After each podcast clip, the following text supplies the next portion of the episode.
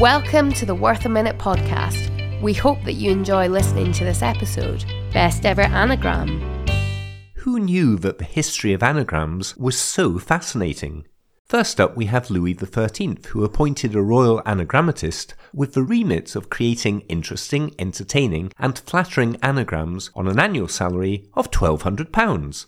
Then we have Walter Begley, whose anagrammatic Bible collected together all kinds of rearrangements of biblical verses created by religious writers over the years, including the Lord's Prayer in seven anagrams.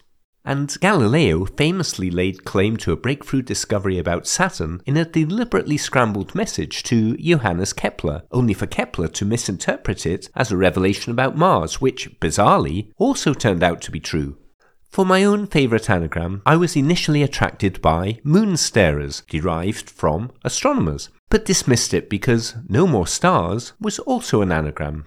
Conversation being transformed into Voices Rant On really appealed, as did a decimal point, becoming I'm a dot in place. But how can you go past 11 plus 2 turning into 12 plus 1, especially when it actually comprises 13 letters? This podcast has been brought to you by Free Range Podcasting. Let us take you and your podcast where you want to go.